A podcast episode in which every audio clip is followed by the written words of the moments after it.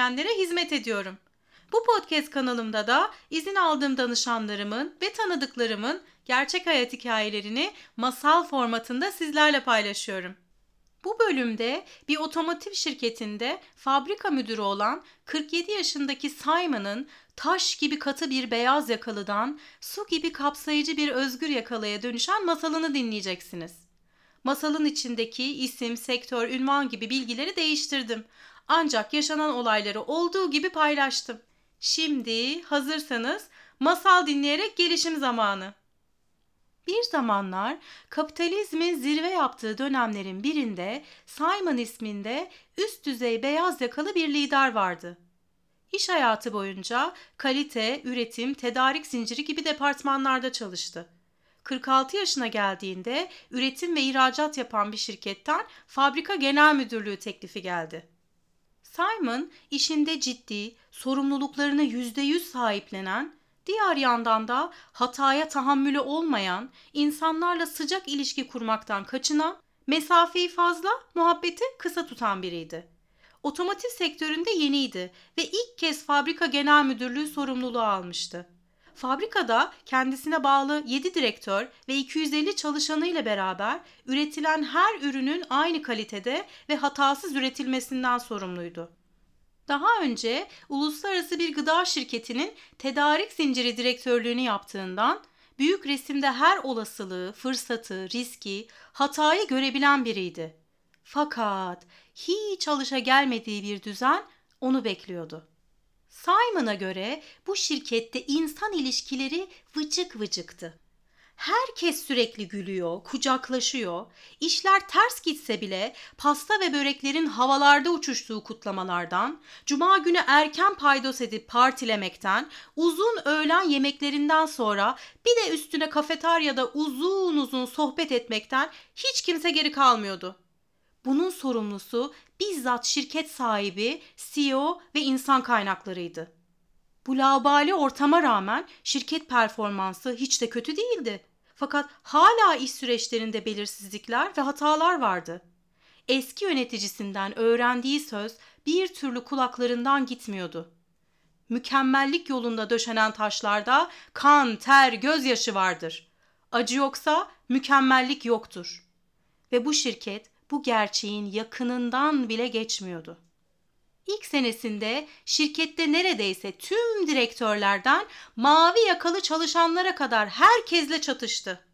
İnsan kaynaklarının organize ettiği çoğu kutlamayı son anda iptal etti. Şirket kültürü konusunda CEO birkaç kez kendisini uyarsa da Simon söz dinlemedi. Parti havasına söndürmeye kararlıydı. Bu esip kükremelerle birlikte şirket korku kültürüyle zehirlenmeye başladı. İnsanların yüzünde gülümsemeden eser kalmadı, içlerindeki neşe hali söndü. Simon'la beraber eğlence bitmişti. Fabrikanın içinde ani baskınlar yaparak hata arayan bir dedektife karşı tüm çalışanlar diken üstündeydi. Çalışanlar bu stresle daha da çok hata yapmaya başladı. En fenası fabrikadaki tüm iş süreçlerini değiştirmeye kalkışması oldu. Tuttuğu danışmanlık şirketini bile bezdirdi. Kendi kafasına göre hiç kimseye sormadan tüm süreçleri baştan aşağı değiştirdi. Sürece dahil ettiği direktörlerden kendisine itiraz gelince onları da sürecin dışına çıkardı. Simon'a göre bu şirket kontrolden çıkmıştı ve birinin kontrolü ele alması gerekiyordu. O da pek tabii ki kendisiydi asıl patron kim herkese gösterecekti. Yenilenen iş süreçlerini herkese bir bir anlatıp yeni dokümanları sistemde nerede bulacaklarını paylaştı. Ona göre iş ondan çıkmıştı ve herkesin bu düzene göre devam edeceğini hayal etti. Lakin evdeki hesap çarşıya uymadı. Yeni süreçler kağıt üzerinde ideal, pratikte şirketin makine parkuruna ve teknolojik altyapısına uygun değildi. Tüm süreçlerde hatalar vardı çünkü çalışanların iş yapış biçimleri mevcut sisteme göre şekillenmişti. Simon hiç kimseyi iş süreçleri çalışmasına dahil etmediğinden tüm gerçeklikten bir haberdi. Sonra durum kötüye gitmeden hemen yepyeni bir plan hazırladı. Fabrikaya yeni bir makine parkuru ve bilgi işlem sistemi kurulacaktı. yatırım ve uygulama planını hazırladı ve yönetim kuruluna sundu. Fakat işte orada duvara tosladı. Yönetim kurulundan onay çıkmadı. Yazdığı tüm iş süreçleri havalı dokümanlarda kaldı ve işler eskisi gibi yapılmaya devam etti. Ne fiyasko ama. Arkasından dedikodular başladı. Dışarıya belli etmemeye çalışsa da süngüsü düştü, motivasyonu söndü. Rezil olduğunu hissedince de bunun acısını şirket içinde daha şiddetli terör estirerek dindirmeye devam etti. Ta ki CEO onu bir öğlen yemeğine davet edip kulağını çekene kadar. Dost Simon'a acı söylemeye başladı. Simon, geldiğinden bu yana sana müdahale etmemeye, alanına girmemeye çalışıyorum. Ama öyle anlar oluyor ki kendimi tutamıyorum. Burası o geldiğin global şirketler değil. Orada öğrendiğin acımasız düzen ve akıl oyunları burada işlemez. Bu şirkette bunu yapmana izin vermeyeceğim. Çünkü burası bir aile şirketi. Kazandıkları her kuruşu işine ve insanına yatırmış, bu sayede büyümüş, bugünlere gelmiş insanlar. Evet, daha iyisi olabilir. Daha az hata yapılabilir. Sana hak veriyorum. Ama hataları düzeltme uslubun çok yanlış. Evet, o alıştığın son teknolojiler, en yetenekli, en zeki, köpek balığı gibi tuttuğunu kopartan çalışanlar burada yok. Ama sana şunu söyleyeyim. Burası insan harcamaz. Burası insanları öğütüp posasını çıkartıp bir kenara fırlatmaz. Burası insanlarıyla beraber yürür ve sen de buna alışsan iyi edersin. Ha, yok ben yapamam dersen de sana hemen referans mektubunu yazabilirim. Yok hayır, ben devam etmek istiyorum dersen de bir şartım olacak. Simon kariyeri boyunca pek çok kez tehdit edildi, ayak kaydırma operasyonlarına kurban gitti. Game of Thrones tadında stratejik ve dolambaçlı yollardan yürüdü. Orada herkes herkesin yüzüne güler, arkasından kuyusunu kazardı. Yapay nezaketten zehirlenenlerin dünyasından bu şirkete gelmişti. Bu ortamdan sonra onunla ilk kez biri bu kadar açık ve doğrudan konuşuyordu. Şaşkındı. Alıştığı düzenin içinde aldığı derin yaralar ve acıları hatırladı bu acıları hissetmemek için zaman içinde taş gibi katılaştığını da. Hayat Simon'a başka bir iş hayatının mümkün olduğunu göstermeye çalışıyordu. Merak içinde CEO'nun şartını sordu. Simon, sen işinde çok iyi birisin. Seni bunun için bizzat bu şirkete ben istedim. Ama şirket ortamına, kültürüne uygun liderlik etme konusunda da bir o kadar kötüsün. Bunu düzeltmen için sana bir fırsat vereceğim ve bir lider koçuyla çalışacaksın. Sponsorun da ben olacağım. Bu sürece de tüm ekibi dahil ediyorum. Onlardan geri bildirim alarak nasıl bir ortamda çalışmak istediklerini öğreneceğiz. Sonra da bu ortama liderlik etmen için hepimiz sana destek olacağız. Simon omzunu silkti ve yüzünü buruşturup alaycı bir tavırla benim konuşmalarımı çalışanlarla mı paylaşacak o koç? Bu hiç etik değil ki. Hayatımda böyle bir şey görmedim.'' Tabii ki görüşmelerin seninle onun arasında kalacak. Ekip, sen, ben, hepimiz hangi konular üzerinde çalışacağını hep birlikte belirleyeceğiz. İster sev, ister sevme ama biz bu şirkette böyle çalışırız. Simon tedirgin oldu. Etrafında taştan ördüğü duvarlara kazmalar vuruluyor gibi hissetti. Düşünmek için süre istediğinde sadece bir gün olduğunu öğrenince de tansiyonu fırladı. Bu iş ciddiye binmişti. Bir hafta sonra Koç Joy'la şirketin toplantı odasında buluştu. Görüşmeye bilerek 10 dakika geç gitti. Sonra önündeki deftere yalandan bir şeyler karaladı, telefonundan birilerine mesaj yazdı, gelen aramaları cevapladı. Joy sessizliğini bozmadan Simon'ın oyununu bitirmesini bekledi. Joy'un hiç tepki göstermediğini görünce de oyunu sürdüremeyeceğini anladı. Joy, Simon'ın bu işe isteksiz olduğunu görünce lafı hiç uzatmadan boşa zaman kaybetmek istemediğini söyleyerek çalışmaya devam edemeyeceklerini bildirdi ve toplantıdan oracıkta çıktı. Joy'dan sonra tam 6 koçla daha görüşme organize edilmiş ve hepsi aynı sonla bitmişti. Simon'ın bu süreçten kaçtığını fark eden CEO çok sinirlendi ve onu odasına çağırdı. Lafı aynen senin yaptığın gibi uzatmayacağım. Al, referans mektubun. Simon eline tutuşturulan referans mektubuna baktığında yüzü bembeyaz kesilmiş ve ama Aması maması yok. 7 kişiyle görüşme ayarladık. Hepsi de bugüne kadar en zorlu liderlerle çalışmış ve yol almış insanlar.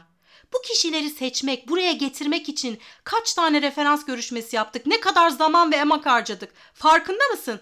Oyun mu oynuyoruz burada? Ya birini seçersin ya da bu kapıdan çekip gidersin. Şok geçiriyordu. Yüzü iyice kireç beyazına dönmüş, teni buz kesilmişti.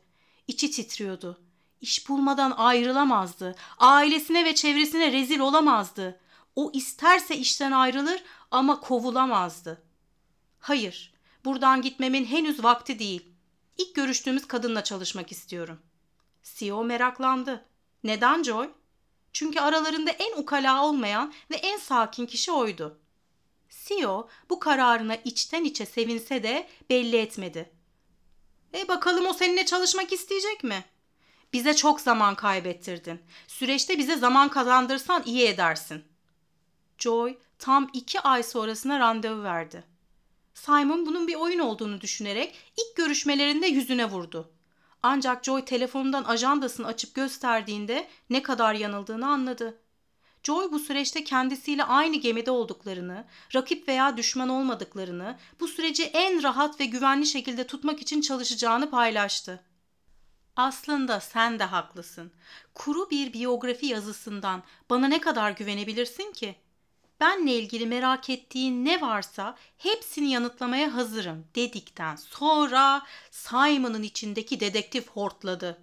Ardı arkası kesilmeyen sorularla taarruza geçti. Joy sabırla ve sükunetle yanıt vermeye çalıştı. Çünkü Simon'ın aklında soru işareti kalmamalıydı. Kendini güvende hissetmeye ihtiyacı vardı. Simon bu süreçten yaramaz ama tilki gibi kurnaz bir çocuk gibi keyif aldı. Son bir soru soracağım. Biliyorum kadınlara sorulmaz ama. Ha anladım. Yaşımı merak ediyorsun.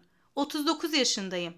Şaşkınlıkla inanmıyorum. Taş çatlasın 30-31. İnanılmaz. Doktorun kim? Eşime söyleyeyim. Kahkaha atarak. Doktorlar değil, onlara değil. Çocuk ruhuma borçluyum sanırım. Çocuk ruhla bu işi nasıl yapıyorsun ki? Burası yetişkinler dünyası. Aksine yetişkinler dünyasında daha çok işe yarıyor.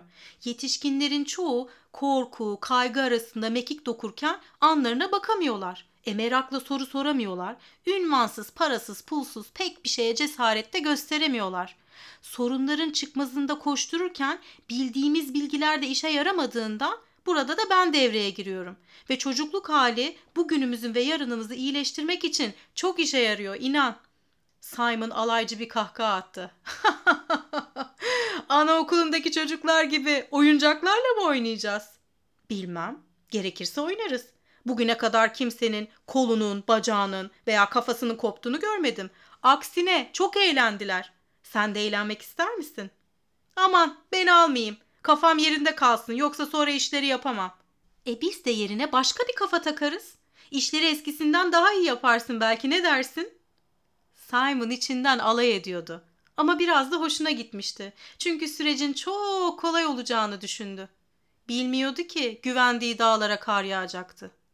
En başından anlaşıldığı gibi Joy şirket içinde farklı kişilerle birebir ve grup görüşmeleri gerçekleştirdi. Her aşamanın başında ve sonunda neyi, neden ve nasıl yaptığını bir bir Simon'la paylaştı. Bugüne kadar herkese karşı gardını alarak taş gibi kas katı kesilerek bugünlere geldiğinden kimseye güveni yoktu. Sevgi ve şefkatin o taş duvarlardan girmeden önce kendini güvende hissetmeye ihtiyacı vardı. Joy bir sonraki görüşmelerini sahil kenarında yürüyerek yapmayı teklif etti. Simon önce sorguladı. Biraz homurdandı ama gönülsüz de olsa kabul etti. Toplantı odasından yürüyüş moduna geçince Simon'ın düşünceleri filtresiz bir şekilde cümlelerine dökülmeye başladı. Sürecin bu aşamasında hala mevcut durumları konuşmaya devam ettiler geçmişinde neler olduğunu, nerede güveninin kırıldığını ve neden katılaştığını anlatması için birlikte zaman geçirmeleri, sürece alışması ve kendini güvende hissetmesi gerekiyordu. Görüşmelerinde zamandan geriye doğru gittikçe ve kariyerinin en başındaki dönemlere ilerledikçe ne kadar sarsıcı olaylar yaşandığı ortaya çıktı. küfür, hakaret, psikolojik şiddet ve hatta kadın yöneticisinin cinsel tacizlerine varana kadar. Bunlar başına geldiğinde nasıl hissettiğini sorduğunda aldığı cevapların hiçbirinde duygu yoktu. Kendi düşüncelerini sorduğunda da Joy onun kendi düşüncesi olmadığını fark etti. Düşünce dediği şeyler yöneticilerinin, çalıştığı şirketinin ona öğrettiği doğrular, hatta kanunlardı. Yazılı olmayan kanunlar zaman içinde onun kutsal kitap, kitapta yazanlar da inanç haline gelmişti ve inançlar sorgulanamazdı. Olduğu gibi kabul edilir, canını acıtan olaylar olsa da inandığı düzenin içinde var olabilmek için bedeller ödenirdi. Bu bedelleri başkalarının da ödediğini görmek, yaşadığı şeyleri zihninde normalleştirmiş, inancını daha da güçlendirmişti. Kendi etrafına ördüğü taştan duvarların sebebi buydu. Bu travmatik ve çarpışık inanç sistemini kırmak hiç kolay değildi. Joy sürecin nasıl ilerleyeceğini kestiremiyordu. Fakat sürece teslim olmanın danışanlarını en güzel yollara çıkartacağını daha önceden deneyimlemişti. Geçmiş günler hakkında konuşmak Simon'a iyi geldi. Bu iyi gelme halinden güç alarak Joy daha fazla soru sormaya cesaret edebiliyordu. Bir görüşmelerinde Simon anne ve babasının onu hiç dinlemediğini ve ona hiç aldırış etmediğini paylaştı. Bu sana nasıl hissettirdi diye sorduğunda sanki hiç var olmamış biri gibi, hayalet gibi cevabını alınca Joy bunun doğru zaman olduğunu hissetti ve geçmişinden bugüne neyin neden yaşandığını ona özetledi. Hmm, hayaletler. Aslında hayaletler herkes tarafından görülür biliyor musun? Hayalet kendini göremediği için görünmezimler ve yaşamda kendilerini göstermek için de çok çaba sarf ederler, çok bedel öderler. Kendisi gibi olanları görünce de bedel ödemek normal sanırlar. Yani yöneticisi küfür de etse, hor da görse, cinsel tacizde de bulunsa seslerini çıkartamazlar. Buz gibi donduklarını düşün. Ne düşünce, ne duygu, ne karşı çıkma. E senin gibi akıllı olanlar da kendini korumaya alır. İnsanlarla arasına mesafe koyar ve muhabbete de girmez. Daha fazla acı çekmemek için etrafında taştan duvarlar örerek kendilerini kapatırlar. Kendini hayalet görünmez sanmanın nedeni bu. O taştan duvarın içinde biri var Simon. Onun sesi ve duyguları var. Bu gerçekler karşısında Simon bir süre sessiz kaldı. 47 yaşına gelene kadar çok bedeller ödedim. Dediğin gibi kendimi korumak için etrafıma taştan duvarlar ördüm ve herkesi uzaklaştırdım. Hayalet gibi görünmez oldum. Kendimi de sakladım. Şimdi bu yaştan sonra nasıl kendim olacağım? O taştan duvarları nasıl yıkacağım? Bu çok zor. Yapamam. Bu yaştan sonra değişemem. Direnmesi normaldi. Bu anda Joy çok önemli bir gerçeği ona anlattı. Peki bu gerçeği bile bile bundan sonra eski halinle nasıl yaşayacaksın? Çok zor bir noktaya geldi. Etrafında ördüğü ve bugüne kadar onu koruyan taştan duvarlar çatır çatır çatlamaya başladı. Kabuğundan sıyrılmak, kendine kavuşmak üzereydi. Nasıl hissettiğini sorduğunda ilk defa bir duygu tanımı Simon'ın dudaklarından dökülüverdi. Dehşet içindeyim. Bu onun için çok büyük bir adımdı. Sadece henüz farkında değildi. Sonraki seanslarda Simon'ın kendi gerçekliğiyle karşılaşması için bolca keşif yaptılar. Artık süreçte kendisiyle ve liderlik rolüyle engeli kalmamıştı. Hani eski yöneticin demişti ya, mükemmellik yolunda döşenen taşlar kan, ter, gözyaşı içerir. Acı yoksa gelişim yoktur. Gerçekten de çok doğru bir öğreti. Ancak insan neden acı çektiğini anladığı andan itibaren acı çekmek zorunda olmadan yaşanacağı yolları keşfetmeye başlar. Acıdan öğrendiklerimiz bittiğinde onlarla vedalaşmaya hazır oluruz. Ve eğer sen de hazırsan bu acı defterini kapatıp daha rahat ve keyifli bir hayatı nasıl yaşayacağını ve insanlarla şirketinde nasıl liderlik edeceğini konuşabiliriz. Simon taş gibi bir liderden su gibi kapsayıcı bir lidere dönüştü. Kendisini görmek için etrafını ördüğü taştan duvarları yıktı ve yolculuğunda görünmez hayaletten görünür bir lidere doğru adım attı. Birincisi, Simon yok sayılmak, mobbing, cinsel taciz pek çok acılar çekmişti. Bunları başkası yaşasın istemedi. İnsanlarla şirket içinde ve dışında daha çok sohbet etmeye başladı. İnsanlarla daha iyi iletişim kurmak ve halden anlamak için de CEO'nun sponsorluğunda profesyonel koçluk sertifikasyonuna katıldı. Şirkette de ayda 3 gün insanlara koçluk yapmaya başladı. İnsanlarla iletişimi ve ilişkileri daha kapsayıcı olmaya başladı. Korkulan liderden sevilen ve sayılan sıcak bir lidere dönüştü. İkincisi, iş hayatına yeni adım atacak üniversite öğrencilerine iş hayatının gerçekleri isimli konuşmalar yapmaya başladı. Bu konuşmalarda onlara kendi seslerini duymaları, kendilerini görmeleri ve bu konuda onları bastıracak durumlar ve kişilerle karşılaştıklarında nasıl başa çıkacaklarını paylaştı. Üçüncüsü, yaşam eşittir iş hayatıdır inancını bir kenara bıraktı. Yaşam alanlarını çeşitlendirdi. Pek çok hobi denedi neleri yapmaktan hoşlandığını ve neleri yapmaktan hoşlanmadığını keşfederken film senaryo yazım atölyesinde içindeki cevheri ortaya çıkardı. Kısa filmler yazıp çekmeye başladı ve 3 sene sonrasında da emekli olup kurumsal hayata veda etti. Halen kısa filmler çekmeye ve gençlere gönüllü koçluk ve mentörlük yapmaya devam ediyor. Evet, Simon vardı muradına, sizler çıkın kerevetine. Umarım bu masal size ve benzer durumlarda olduğunu düşündüğünüz insanlara çok iyi gelir. Haftaya başka bir beyaz yakadan özgür yakaya dönüşme masalını dinlemeden önce kanalıma abone olmayı ve bu masalı sevdiklerinizle cömertçe paylaşmayı unutmayın. Hello Deniz'den kucak dolusu sevgiler.